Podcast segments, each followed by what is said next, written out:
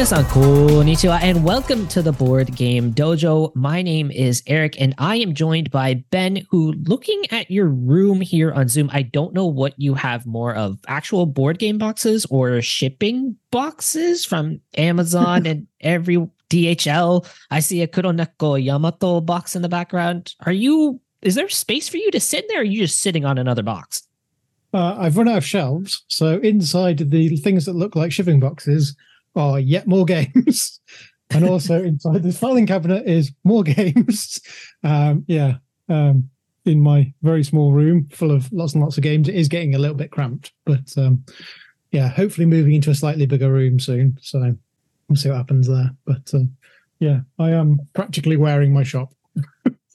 Uh, yes. Uh, in case this is uh, your first episode on Board Game Dojo, or you haven't listened to an episode with Ben before, Ben is the founder and CEO of travelgames.co.uk, uh, shop out of the UK, getting lots of imported games and travel games, uh, travel size games, I should say, uh, out of the UK. It's pretty nice. You you work with us a lot, and I am uh, a translator for you as well. So worth mentioning at the top of this podcast. But also worth mentioning at the top of this podcast is what we're actually going to talk about today, because when Ben comes on, we have like topics that we'll talk about. So today we're going to talk, we'll talk briefly about some games that we've been playing uh, recently, but really where our main topic of the day is the Tokyo game market that is going to be coming up soon. And boy, we have an exciting announcement about the Tokyo game market, but this is called professional uh, foreshadowing. So professional teaser, really, because I'm not going to tell you that until the end of the show. So you got to stay tuned. But it's not going to be like the very end of the show. So don't like fast forward it to the last five minutes or something like that. I'm not going to tell you where it's going to be. Are you ready, Ben? Yeah, I'm ready. Let's let's uh, get started. Well, Ben, so let's start off with what are some things that you've been playing recently? Anything of note? Um, yeah, so I haven't played an awful lot of games recently, but the two um, kind of of note that I've played recently. One is an import, the other one isn't. Um, so we'll start with the import one. Um, and that one is Mush Mash, or sorry, Mush Smash. That's quite hard to say. Um, and it's basically a very pretty, very well packaged game, um, dexterity game, a bit like uh, the traditional game Tiddlywinks, but it's mixed in with um, gnomes and recipe fulfillment um, and gathering ingredients. Um, so Tiddlywinks. Um, so Tiddlywinks. Um, I'm going to hope that it's a British thing, but I, I assume it is. It's an old game where you have little plastic discs. I assume they were wooden originally, uh, and you balance them on your thumb as if you were going to flip a coin, and then you flip them and you try and get them into a pot. And sometimes there's a target around that pot, and the closer you get to it, the more points you get. It's kind of like a pub game people would pay um, play whilst having a few drinks. Um, Got it. So this combines that with gnomes and recipe fulfillment. Yeah. Um, so um, what you have is three stages. So you have creating the mushroom forest. So on the board, you have these four square boards. Uh, you have some nice wooden pieces that feel very uh, Eton-esque, is the best way I can put it. Um, mm-hmm. Very, very nicely um, kind of made. Uh, there's some short ones and some high ones, so it means that the mushrooms are all at different heights. Then you have a pre-configured order for some of the mushrooms to start with, so you get a nice distribution of different colors. Um, and then you also have a few empty ones. So then you populate the forest. So you roll some dice and it tells you what color and what size of mushrooms you can place out. Then, once the mushroom forest is complete, you start off with three gnomes each, which are just little discs with a little gnome drawn on, but the artwork is very, very nice. Uh, you tiddlywink it one at a time into the board. If you knock over a small mushroom on the far side of the board to where you are, you get extra gnomes. So you can build up your gnome population by trying to get further away. Um, or you can just aim for the kind of colors of mushrooms that you want to meet the recipes to build the houses. Once everyone's run out of gnomes and it looks like a kind of gnome graveyard, in the forest because they're just everywhere. And someone's probably been hit in the face by a flying gnome. They've probably flown off the table. It's surprisingly tricky to flick them, um, which makes for quite a lot of laughs. So that's always good. Um, you then gather up what you've got, knock it down to your hand limit, which I think is six mushrooms. And if you get five mushrooms that are poisonous, one of your gnomes will die, and you have to put it back into the supply. Um, so sad times for the gnome. Uh, and then once you've done all that, you spend your mushrooms on either getting rid of poison mushrooms or buying houses. And the first person to 10 points wins. So very, very silly. Um, not to be played in a room where you can't find things that fly off the table because I can guarantee the gnomes will be going everywhere. It's Good really well laid out in the box. Like everything's got its own compartment, which is all very nice. Um, and you open it up and you think this is going to be a bit, for want of a better word, bobbins. Um, like not very good. Um, but actually, when you play it, it's it's got a good kind of amount of depth to it for what you're trying to do. It's a bit silly, and everyone had a good time. So yeah, that's mush mush. Yeah, I kind of when I when I saw this on first of all, like the table presence of this thing is like fantastic. I remember seeing this. I, th- I think it was at a Tokyo Game Market before, and just like, well, what what is this? But I kind of assumed that it was going to be more of a kids game. Is that the case? Is it one of those things where it's kind of like Yura Yura Penguin, where it's like it's definitely made to be a family game or a kids game, but it's pretty fun for adults, or does it actually have quite a bit of strategy to it that it like you could bring this to a group of adults and they would be perfectly fine playing this? Yeah, I think it does fall into that kind of Yura Yura Penguin, a kid in a shuffle kind of thing, where it does feel like it's aimed at families and kids, but actually, yeah, a, a full group of grown adults can have a, really good laugh with it as well. Um, it's possibly a little bit too overcomplicated for playing with small, small children. Um, because you've got to have a, different recipes where you've got to have a certain house to be able to unlock being able to buy the more expensive houses and things like that. So there is a little bit of kind of things to chew on in there, but um, yeah, I think I think any age will get on with it. the The only negative I have for it is once you've fired all your gnomes into the mushroom forest, before you start the next round, you've got to get them back out again without knocking all the mushrooms over. So there's a lot of kind of poking and prodding around mushrooms to try and get them out. And the board is made of four miniature thin boards rather than one folding out board. So sometimes they move apart from each other and it's a little bit annoying. So I might get some masking tape on our copy uh, just to stop that from happening. I don't really know why they made that design decision. Unless it was because those cardboard boards tend to bounce upwards sometimes and maybe it knocked all the mushrooms off. I don't know. Cool. That's uh, Mush Smash by Sora Games Studio. It just released this year, so you're you're on it. You're on all the hotness. Really. Yeah. Um, what have you what have you been playing recently then? Um, let's see. So, in terms of like new stuff, we've been um, really trying to play a bunch of new things to try to get stuff onto our holiday gift guide, which is coming out this week. If you're listening to it on a podcast, um, the first episode of YouTube came out last Friday. We're doing its five, like a five part series on YouTube or one really long podcast episode, whichever one you prefer. So the podcast episode is going to come out uh, later this week. And uh, Ben, travelgames.co.uk, you're sponsoring that. So thanks for that. But um, so I'm going to save for some of the stuff for for that um, and some upcoming reviews that I think are going to be really good. But one that I, I will talk about here because we've already talked about how much we love the original version of the game is I've gotten to play Ito Rainbow a couple times. Okay.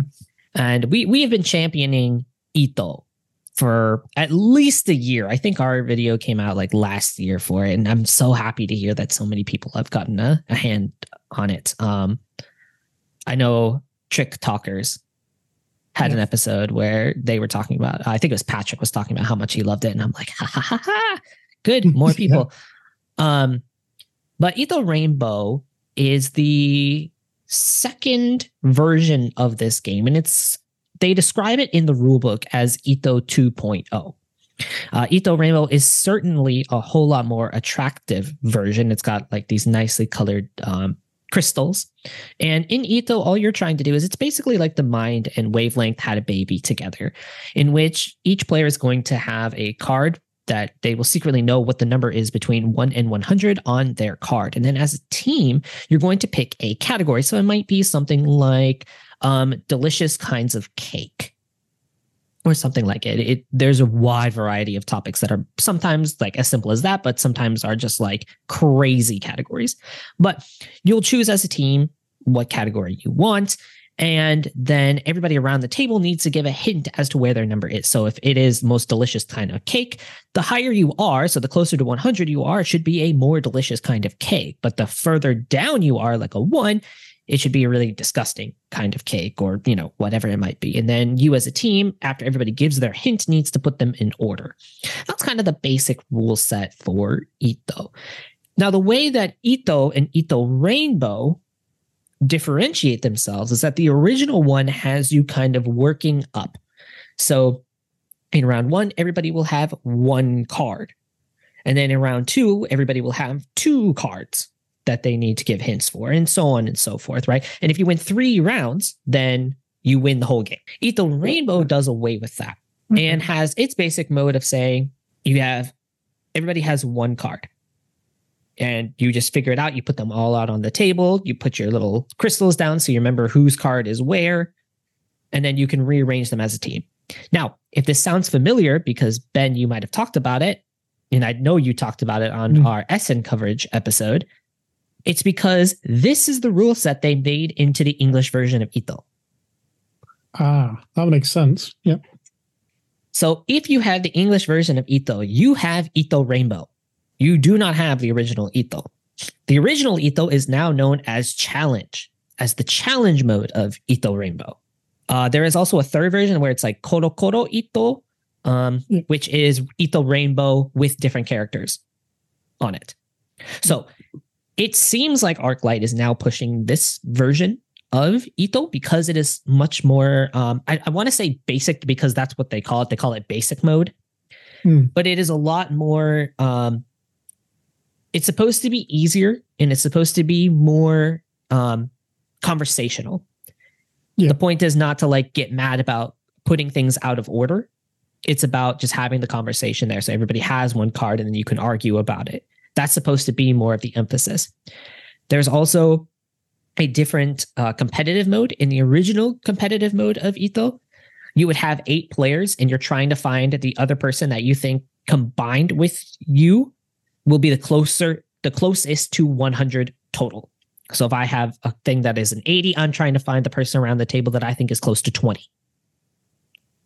In that the new like competitive cool. mode, yeah, in the new competitive mode, you're dividing up into teams and then you're both playing your own game of Ito. And whoever's team makes less mistakes wins. Okay. I think I prefer the original one there. But I haven't I haven't tried both, but from the sounds of it, the original sounds better. Yeah, so it, it's now, a, go ahead. So I've also now realized why there isn't the lives card inside the Ito box from Essen. Um, because I rummaged through them and then I had never opened the little tiny cards with the Japanese art on them. I was like, maybe it's in there. Um, no, it wasn't in there either. And then I was like, what's happened to this card? So that explains a lot. Yeah, so it, it's going to be up to you. If I were to tell people like you should get one version or the other, I mean, Ito Rainbow looks a lot better, but then the problem is, is that you don't have these lives card, which you don't really need.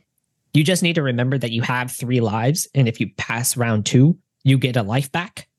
Yeah. Ito Rainbow just looks a lot better. Um, the Ito Rainbow and Koro Koro versions have a just off the rails set of convert of categories that you can choose from compared to the original Ito. Yeah. So there's that. Um, all of these games are going to only come in Japanese unless you have the specific English version of it that came out at Essen. But they are all very, very, very easy to use Google Lens for or Google Translate for, and just hold your camera because the text is big enough. Um, I think I think using the cards actually adds a, le- a level of suspense to it as well, because you you don't accidentally see what categories are available in the box. Whereas if you've got this big sheet of paper, it kind of gives away all the potential categories. So actually, I, I think the Japanese version actually is a bit more fun. Um, but yeah, that makes sense. Um, but my other thought is so one of the things um, I'm going to go on a shop tangent here, um, but anyway, um, with some the, with some of the games um, where I think it makes them better by adding a couple of components. So, for example, if I'm playing Lost Cities and I take it on holiday with me, I don't take the board with me and I don't take that huge box with me. I just put it into a little cot, uh, cotton bag and I take five cubes with me that are the same colors as what the suits are. So whenever anyone buys Lost Cities from me, I chuck in five cubes in a cotton bag and say this is why I've done it. So what I'm going to do from now on, I think, with selling Ito is also include um, some of the things so you can jump between Rainbow and the original one, um, because it's going to be just like a couple of pieces, if that. Um, I can add three heart pieces in, and uh, then you can play the original. So I think that'd be quite good. But uh, yeah, thanks for that. No, it's a good idea. I think that's that'll be a good thing. Because I mean, ultimately, it's the same basic rule set. So yeah, and you don't need any really different components for it other than the hearts. So I like that idea. Also, also the amount that we're playing Ito with my group, being able to switch it up a little bit, is, like between sessions, is a nice thing to be able to do. Um, so, yeah, yeah. Um, I, I, I'm interested to see if they come out with new versions of it. I can see it being a very good game to have like exclusive stuff for. You know how like Oink had specific things that was like if you went to Essen, you got these very specific yeah. cards for their games and stuff like that. I could see that being very good for Ito. Um, I know they'll probably have it at the Tokyo Game Market this year, so I could see it being like, okay, you know, we're going to sell Ito Rainbow, and now if you know you, we have Tokyo Game Market exclusive cards. Yeah, so you'd be like booster packs. basically, I I could see that being just like a a thing that they can sell basically forever. Um, but speaking of Tokyo Game Market, let's kind of move on to yep. that topic because Tokyo Game Market is coming up soon. I think some people are going for the first time. Um, some people are going for their umpteenth time. Who knows? Uh, ben, have you been to Tokyo Game Market? I haven't. I had a plan to go to next year's spring one. Uh, we've booked our flights to Japan. Um, this was a little while ago. And then the dates moved significantly because the dates don't come out that quickly for when Tokyo Game Market is and when we wanted to buy flights. So now I'm there like three weeks afterwards, which is not when Tokyo Game Market is. Um, but I'm sure I will do in the future at some point. It's definitely very high up on my list of places to go um, and conventions to go to. So, um, but unfortunately, no, I haven't been yet. It is a very interesting beast of a convention. I've only been to Essen and Tokyo Game Market, and they are polar opposites of each other in pretty much every single way. Because so Tokyo Game Market has a lots of like little booths, and like you can almost think of it almost like a bake sale because it's a yeah. bunch of these like like little fold out tables that have these small game publishers because that's that's one of the main differences is that Tokyo Game Market has a much much larger emphasis on these smaller game publishers. Um, I'm sure some people know them as like Dojin publishers or indie publishers. If you want to like make the nice translation of it, that's the polite translation of that. Um, there's an impolite translation of that, but I'm not going to give that here. And you can tell that the Tokyo Game Market really puts an emphasis on these smaller publishers. I mean, of course, you have the big ones like Oink and Itten. I'm not sure, like you would like other places around the world. I'm not sure how they would be, be considered big or not, but for Tokyo Game Market, they're huge. Um, but you can tell they put an emphasis on these smaller ones because they have different ways of getting these publishers to the Tokyo Game Market. Um, I think like the most obvious example is like they have a package, like a really really cheap package to present at the convention. And it's like, I think it's like $25, $30, something like that. It's super cheap, but the rules are incredibly strict. So, for example, you get like maybe a half of a folding table. So, not a lot of space. Your game can't come in a box. So, if you have components, they better fit into a Ziploc bag, which is why I have so many games that are on my shelf that just come in a Ziploc bag. And you're capped as to how many you can sell. So. I think I think the cap is like 75 or 100. And so add that to the fact that most of these games are from people who are not professional designers at all. So questionable rule books, questionable components, questionable games. Like I always go to game market and spend tons of money, like double what I spend at Essen. Right? Because I'm just like, okay, I'm going to buy like 30 games, and I'm just hoping 15 of them are good. yeah. Right. I'm just hoping because the expectations are different, but the but it's also a bit, you know, the expectations are different, but the experience is very different from from this thing. It's just mm like, okay, I am going to Tokyo Game Market because I am going to get games that I can pretty much get nowhere else. But it also makes it really, really difficult for people who want to go to the Tokyo Game Market. And I'm like, I'm just being honest because especially if you do not speak Japanese, A, like the designers are probably not going to be able to answer your questions because most of them do not speak English and they will not have anybody who speaks English there at the booth. They'll try, they'll try to be polite, but they won't be able to do it most likely. B, the games that end up being pretty good, if you hear rumors about it, that game is gone. People will yeah. post that on Twitter and those games will be gone. You know how I said like they're capped at like 75 or 100? That will last like half a day. And then when it happens, and this is smart on their part, is that oftentimes these dojin groups will share the same booth. So yep. if somebody hits their cap on day one, somebody else will take over it day two. So you might only be going on Sunday. And the game you want is at booth A4. And you go to that booth day two, and it's a completely different game. Yeah. And you'll be like, wait, uh, I thought this game was supposed to be there. Oh, yeah, they were yesterday, but they sold out yesterday. So now we're here. We're part of the same group. So I've got a stack of uh, Tokyo Game Market catalogs. Um, and when you look through them, you notice that this year's one is significantly thicker than most of the other ones. And the difference is um, in the older ones, it'll say booth A11 and then it'll have two publishers together. And that sounds to like the reader like they're going to be sat next to each other on a very small stool. And one of them's going to sell one game, one's going to sell the other, um, which might not be the case by the sounds of it.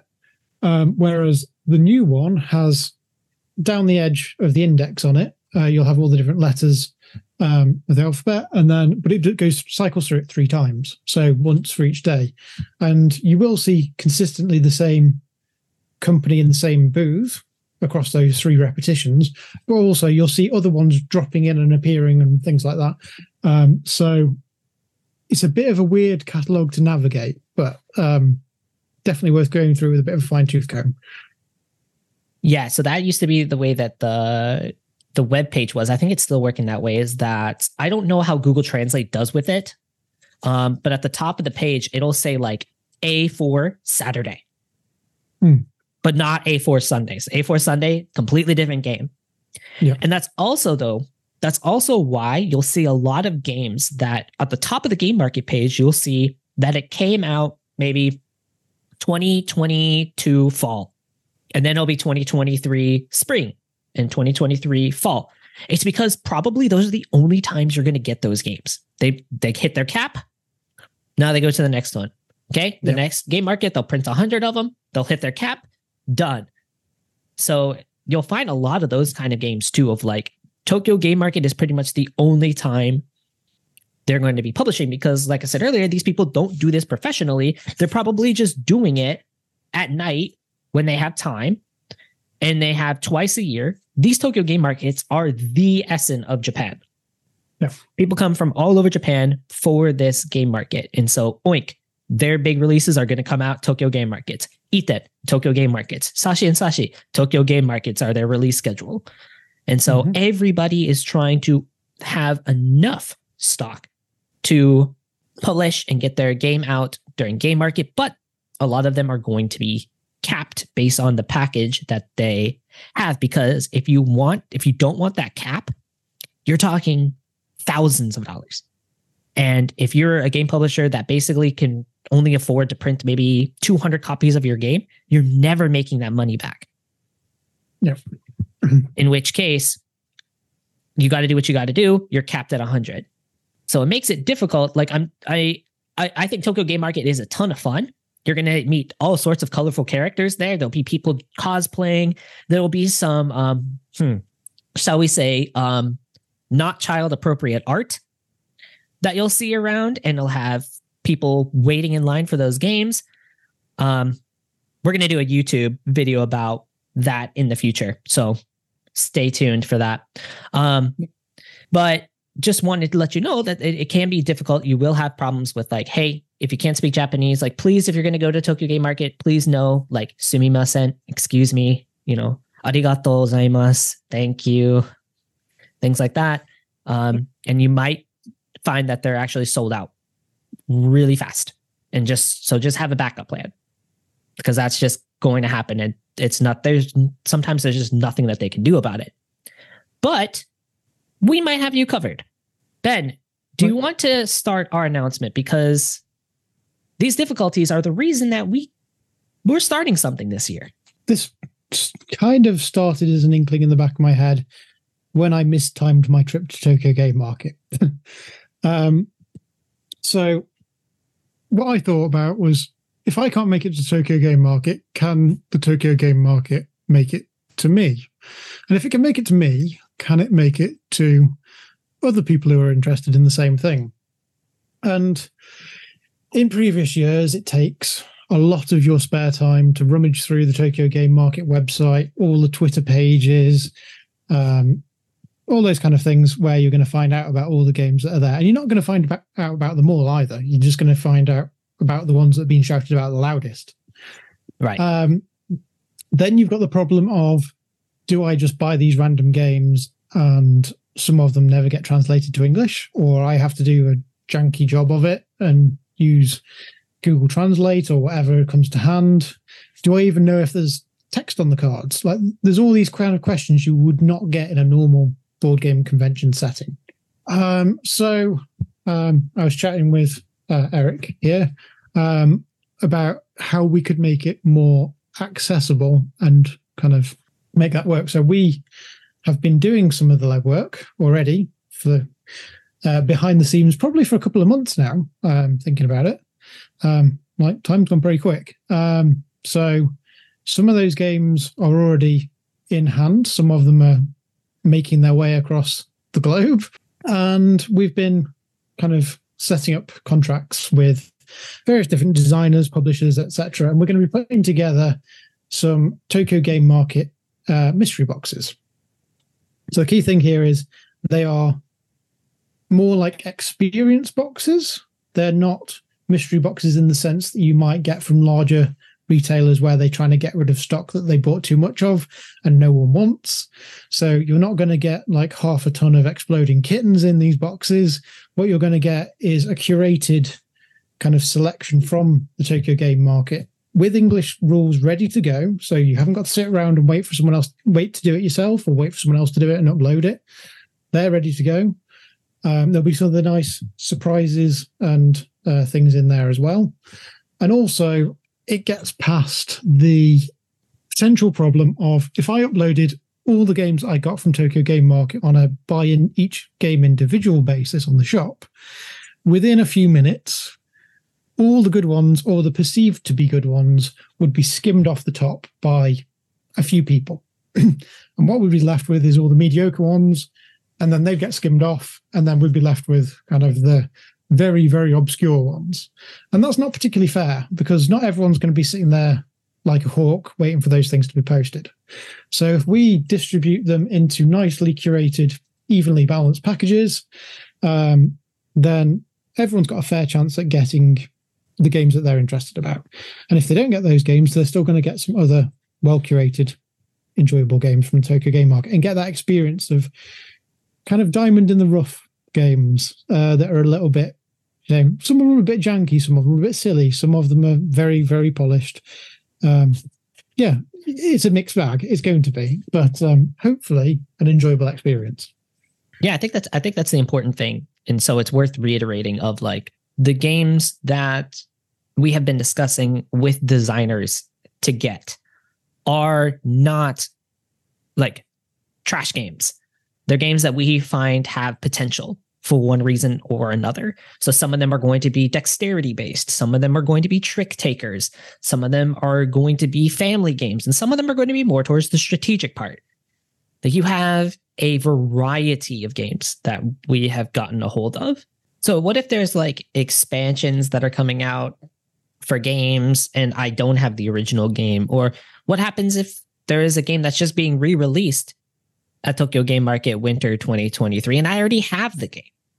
So there's two ways in which we thought about that. So um, one is we will, when you purchase the box, um, there'll be a form that follows immediately after that so that you can put in your board game geek account so we can just give it a quick double check to make sure we're not giving you stuff you already own because that would be annoying um, if we have an expansion so for example one of the expansions i'm really excited about is the expansion to harvest which comes with little harvest vegetable meeples um, obviously that's not going to be much use to you if you haven't got the original game so in that case we would include the harvest game into your box uh, if you hadn't already got it according to your board game geek account.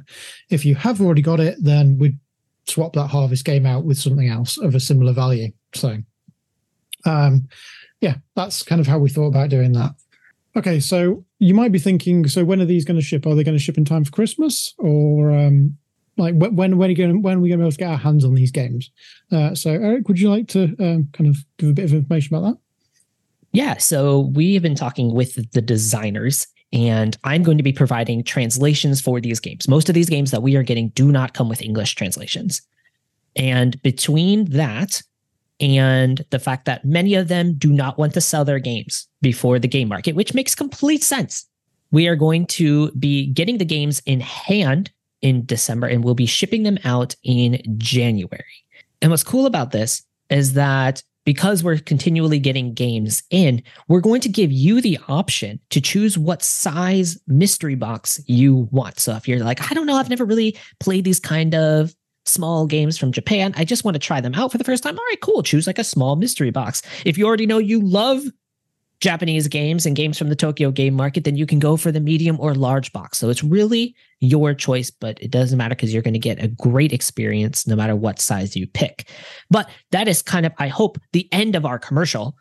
Um, I didn't really yeah. mean it to be that way, but is there some stuff because we've been talking to these designers for a couple of months? Ben, is there any game specifically that you're excited to be including in uh, these boxes? Because we've had to do a lot of research on these games there's two that jump out. I'll start with the small one first, um, which I think you've done most of the conversation with the designer about, so you might have more to talk about it with.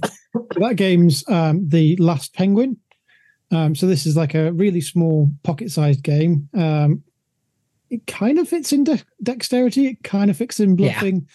It's basically Twister for your hands um, with a bit of bluffing. So the bluffing side of it kind of reminds me a little bit of Whale to Look from Oink Games, where you're so you take a card, you're allowed to look at what it is, you put it on the table, you put one of your fingers on it, and everyone else can put their finger onto it as well. If someone moves their finger onto a new card and you're left with the only person touching that card, that card becomes yours. So that could be a positive card, it could be a negative card. Um, so if you've blindly followed someone else's, then they could be trying to trick you into taking negative cards. Um, who knows? Um, that just seems like quite a fun little kind of filler game to me. Um, and yeah, I had a bit of a kind of deeper look into it, looking at the weird translation of the Japanese rules because I just run it through um, like an auto translate, and it wasn't great.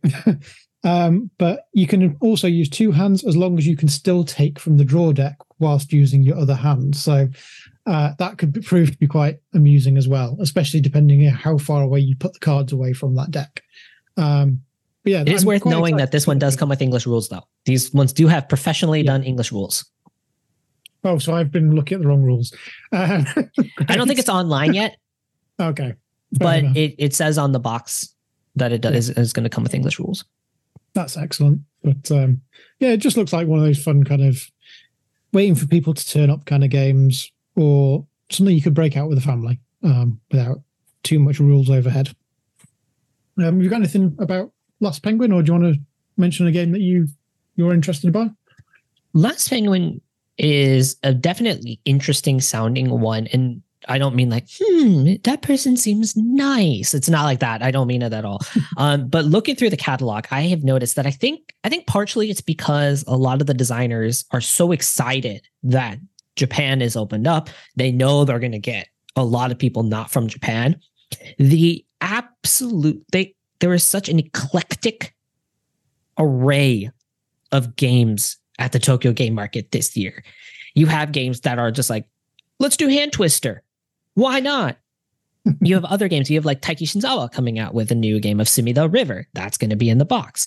We have games in which um, you're going to be flipping a Japanese pancake. You put little tokens on top of it, and then you just flip it over, and then however many you don't fling off the table when you when you flip when you flip it over are points. It's like, where are they coming up with these ideas?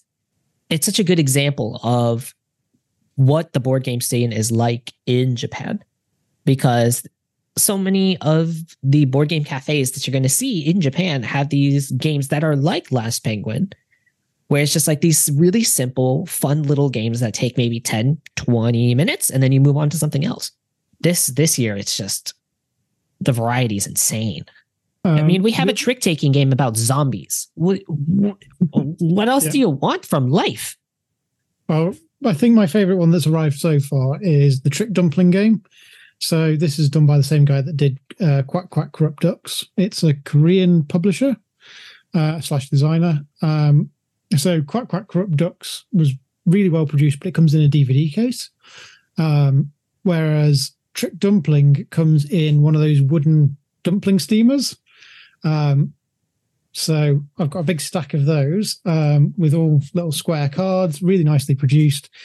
Um, it feels like it's kind of got it's a trick taker. It's got feels like it's kind of got the base of boast for no, boast or nothing, but it's got a little bit of um, extra flavors added on top in different directions. Um, I'm going to get it wrong if I talk about it in too much detail, um, but um, that's one of the ones that I'm I very much looking forward to uh, playing myself and um, is including into the box because it's just so much so different. Like it's not in a cardboard box; it's in this like big, uh, well, it's not huge. It's about the size of your hand, kind of uh, dumpling steamer, uh, very clearly put together in this guy's house.